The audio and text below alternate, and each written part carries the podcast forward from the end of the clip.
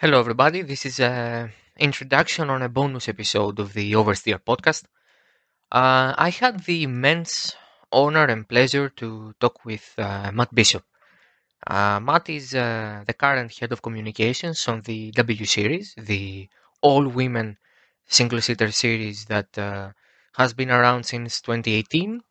Uh, and on the past, he was editor in chief on F1 Racing, the all F1 uh, magazine back in the day, and of course for uh, 10 years, uh, from 2008 to 2017, he was the head of communications at the McLaren F1 team during their uh, troubled years with Spygate, Liegate, and uh, the Honda tenure. We talked all about this. It was a brief but very enjoyable episode, and we hope you enjoyed it as well. So, without further ado, here is the bonus episode of the Oversteer podcast with Mr. Matt Bishop. In this episode of the Oversteer podcast, we have uh, uh, and the honor to have uh, Matt Bishop, head of communications uh, in the W Series, uh, a motorsport journalist, uh, a novel writer. Matt, thank you so much for coming to our podcast. You're very welcome, and I'm very pleased to be involved. So um, we are on a limited time schedule. So let's uh, begin with the very first topic I wanted to talk about, which is that a lot of people did get to know you from the McLaren days, the uh, years that you were on the McLaren communications team. Is that right? Yes, absolutely. I was um, communications director for 10 years. And after that, uh, you did a hiatus from the motorsport community and you got back on the game with the W Series, or did did I miss something?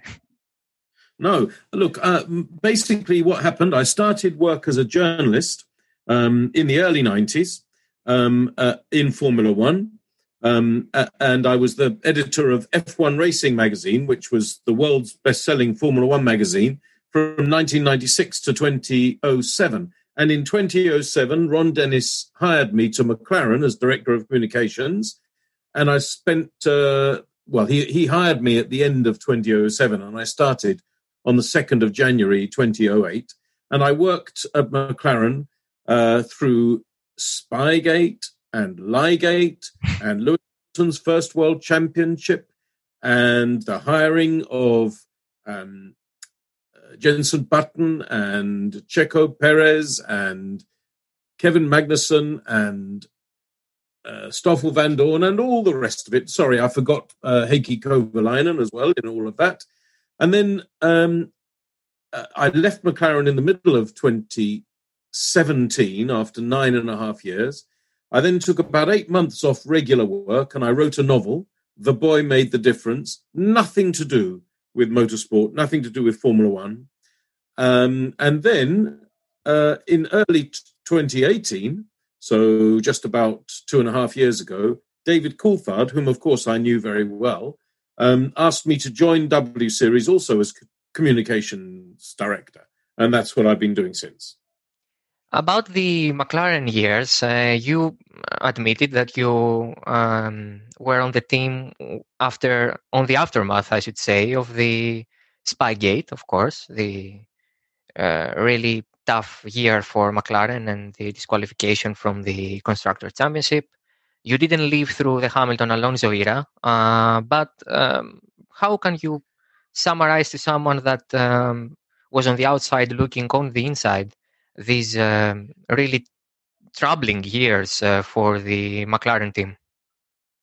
Well, uh, of course, I did live through the Alonso Hamilton uh, uh, year of 2007, but as a journalist, as a journalist uh, reporting on the McLaren team very closely.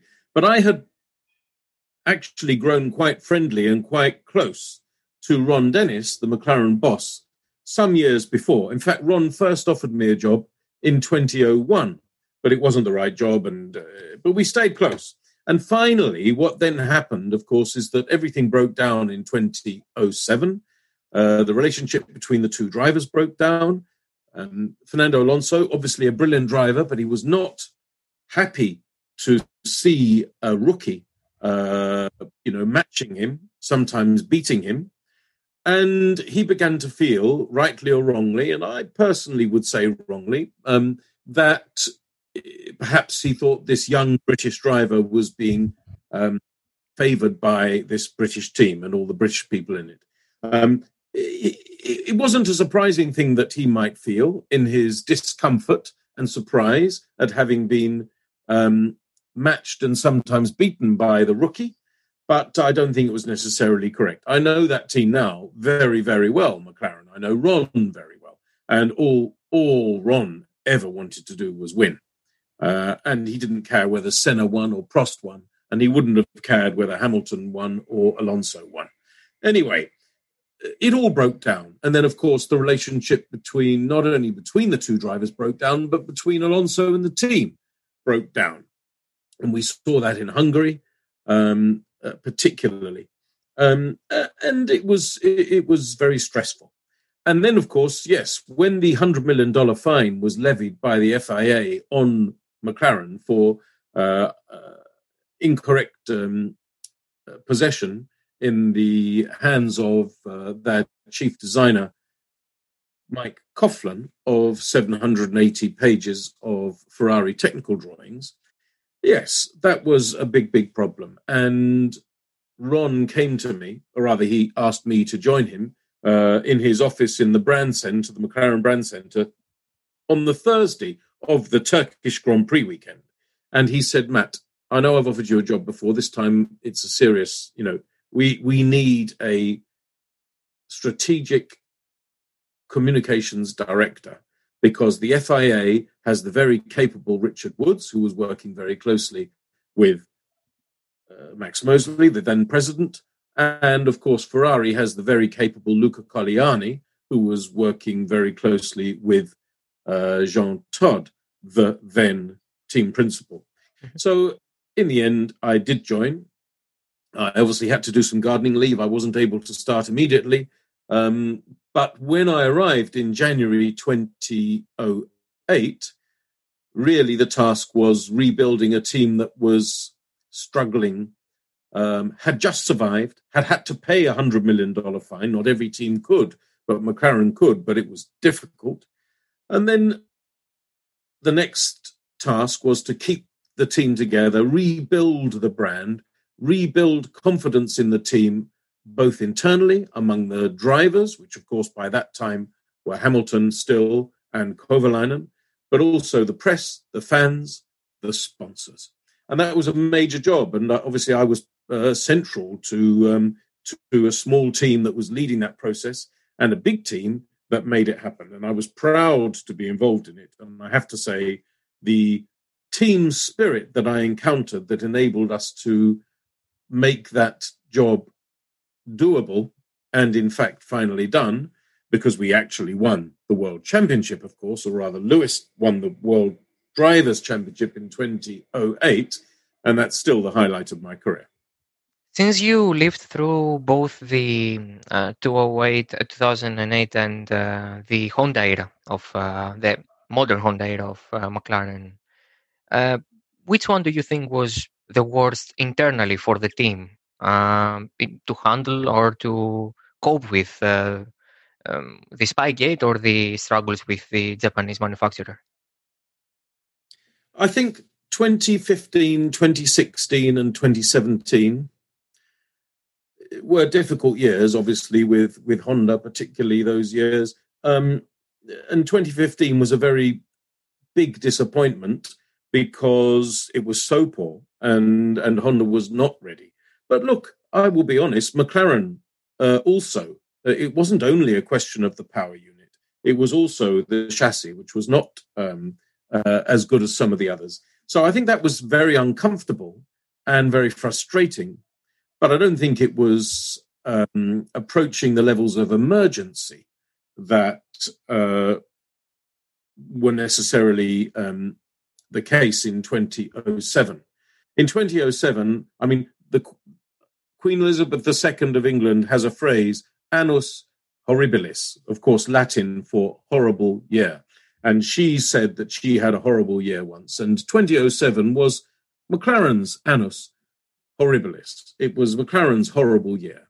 But the important thing is that uh, McLaren survived it. And I was proud to be part of the team that pulled it out of that terrible year uh, over the next few years. So, yes, I would say the second Honda phase was difficult, but it wasn't an emergency. 2007, that was a serious uh, emergency, uh, but luckily the team survived. Before we move on, uh, the W Series and your work there, and of course, what uh, W Series stands for and uh, uh, tries to do in the motorsport community, I'd like to point, I'd like to know from your perspective, what do you, if you saw rather, um, in Lewis Hamilton uh, in his very early days in McLaren, as you saw him winning the first championship and uh, many Grand Prix before he left. If you saw in the young version of him the potential to be a seven-time world champion uh, in the next uh, 14 years, uh, we should say.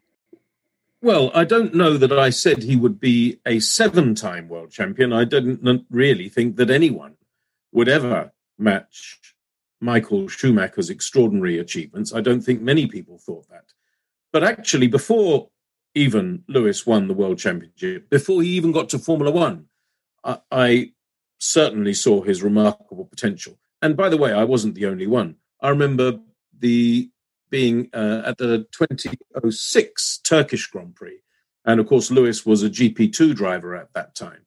And his performance in the GP2 race, I think, uh, coming from the back to was it second? Uh, you can check uh, yeah. the results, but I think he came from the back to second. An absolutely brilliant storming race, overtaking people. And I remember the Formula One paddock gradually emptying as all the Formula One people went into their motorhomes to watch what this young man was doing.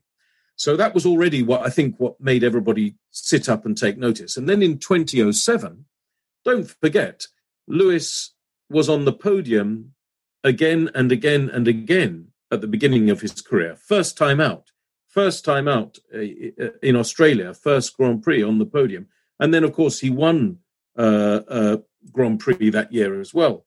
Um, yeah, fantastic performance. And when he won, I think, in Canada, which was his first Grand Prix, Canada 2007, his first Grand Prix win, even before then, I think at the time I was still, of course, it was my last year as editor of F1 Racing magazine, and I wrote um, uh, an editor's letter, which is what we call the leader, the, the, the, the, piece of writing by the editor at the beginning of the uh, magazine on page three. And I said, perhaps we are seeing the beginning of someone who may be uh, classified as one of the greatest of all time. And in those days, we didn't have social media, but we did have internet forums. And a lot of people in internet forums said, Matt Bishop must be absolutely crazy to say after you know six races, six Grand Prix, that this young man uh, is already potentially among the best of all time. But I'm glad I wrote it, and I'm certainly now proved to be right, aren't I? yeah, of course. Uh, uh, on the hindsight, of course you were, and many people, as you said, uh, really pointed point to that um, GP2 race in Turkey that he also um, has uh, fond memories of. I think uh, he he proved himself there. Uh, so we should continue with the W Series topic that I think is. Uh, I I have to tell you, I cover F1. I, I am very young. I'm 24 years old. I cover F1 uh, professionally for the past uh, four years. when I saw W Series um, forming and the first press releases and all the stuff that we got to know about this new series, I was really, really excited about the prospect of having so many young uh, women drivers actually competing in the global stage and having uh, really good and uh, really good support and really good foundations.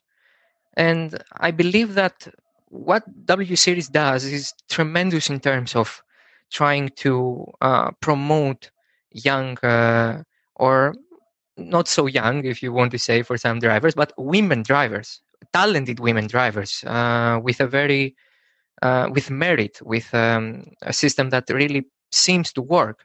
So my question to you for W Series is: do you believe that uh, the work that you do as a series can potentially uh, give us a, a woman F1 driver in the next few years, or do you think that everything has to be step by step and maybe we should wait a bit more for uh, this breakthrough? We want W Series to be successful in and of its own right. We want people to enjoy watching it. We want people, the young women, and as you say, some of them not so young women, to enjoy racing in it. Um, but ultimately, what we really want is that our best drivers, our winners, our champions, will go forwards and reintegrate uh, in series such as FIA International Formula 3 or Formula 2, or perhaps one day, and I'm not going to make a prediction as to when, not next year, probably not the year after that, but perhaps in three years or four years or five years, then our best drivers, and it may even not be any of the drivers that are with us now. It might be a young woman who is now 15 and will join W Series in two years' time and will win the W Series championship in three years' time and will be in Formula One in six years' time when she is 21. It might be someone like that whom we don't even know. It might even be Juju Noda, um, uh, Hideki Noda's uh, daughter, the Japanese driver. I'm not predicting that. What I'm saying is it's probably likely to be a young teenage girl who will come to the fore having had a few years in W Series. And that's really what we want for W. We want it to be successful. We want it to be enjoyable. But really, our work will be done and we will have achieved what we've set out to do, our mission, if you like, if one day I will be able to say, Dimitris, look, there we are on the grid in Australia, and look at that driver in a Williams, or look at that driver in a McLaren, or look at that driver in an Aston Martin, or look at that driver in a Red Bull. There she is.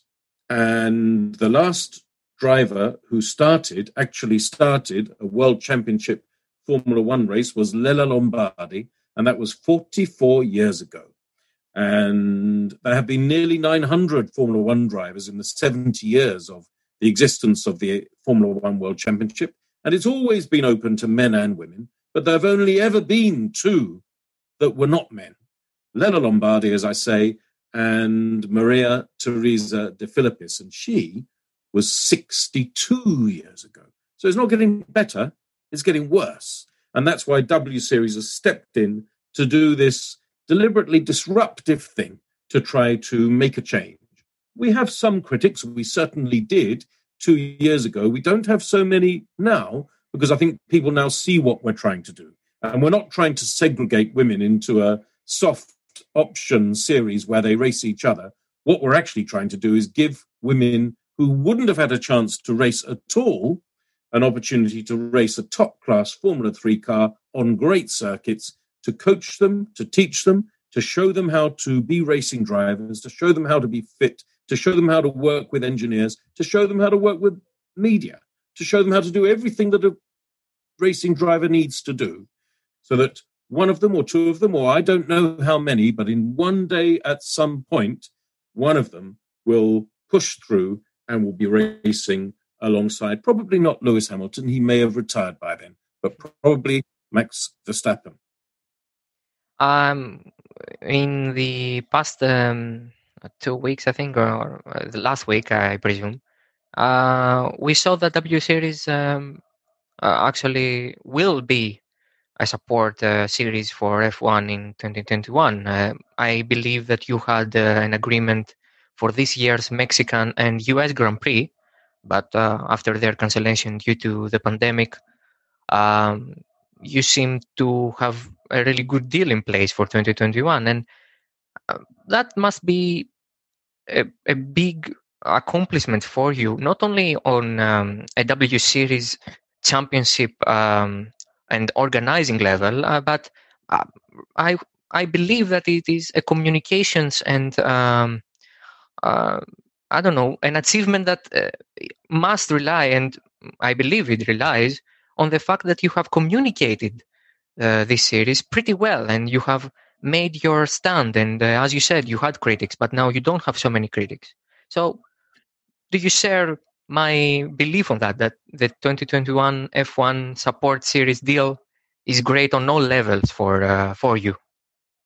Yes, certainly, it's uh, it's great on all levels. And since you have um, uh, ascribed some of its um, success or some of its causation to the fact of good uh, communications and PR, obviously I'm going to agree with you, my dear friend, because um, because you have just praised me. So I'm very happy with that.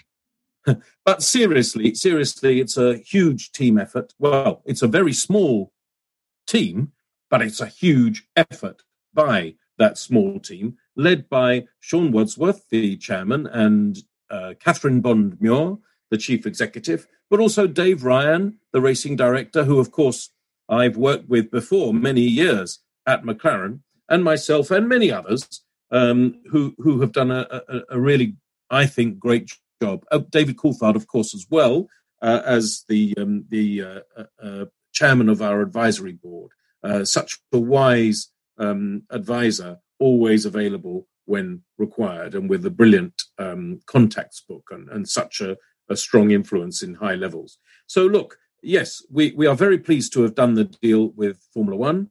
We think um, we want and intend that W Series will be bigger and better every year. As you say, it couldn't have happened this year. Uh, it, even the mighty Olympic Games uh, didn't occur this year, so little W Series was not able to either. But we will come back bigger and better next year. In 2019, we had six races in Europe only. And next year we will have eight races and it will be genuinely international.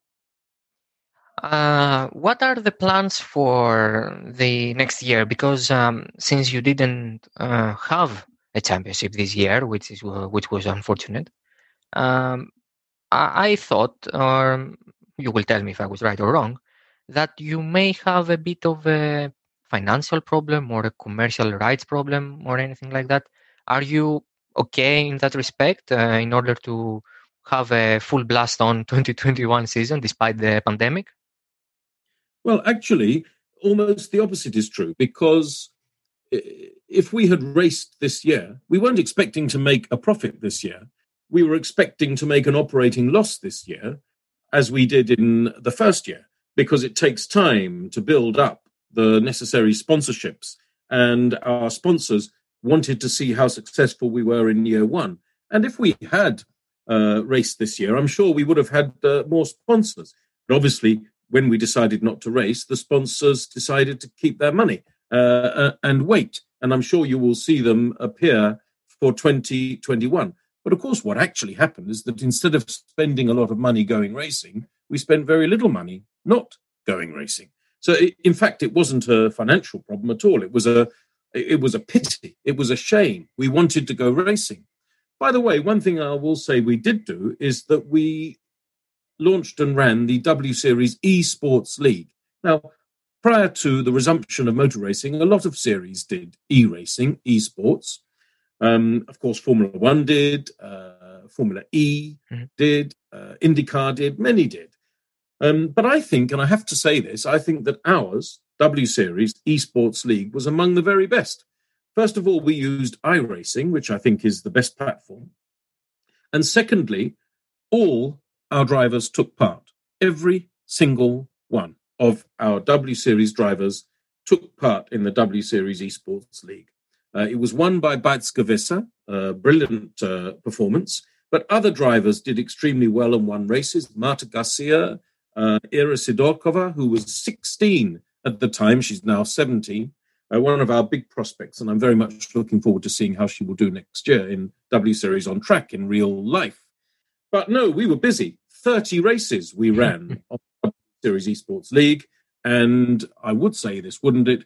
But I think it was the best esports series uh, uh, of all of the coronavirus lockdown. Matt, uh, we have to close out the podcast. Thank you so much for uh, accepting the invitation and having this conversation with me. It was a brief one, uh, but I really enjoyed it, and I hope you did too. Uh, did, I did indeed, Dimitris. Thank you very much for inviting me. Uh, it's been a pleasure. Uh, we will have to close out the podcast. Of course, it was a bonus episode, so in Greek uh, again, uh, we will uh, uh, have the normal um, consequence of the episodes next Tuesday. Until then, goodbye.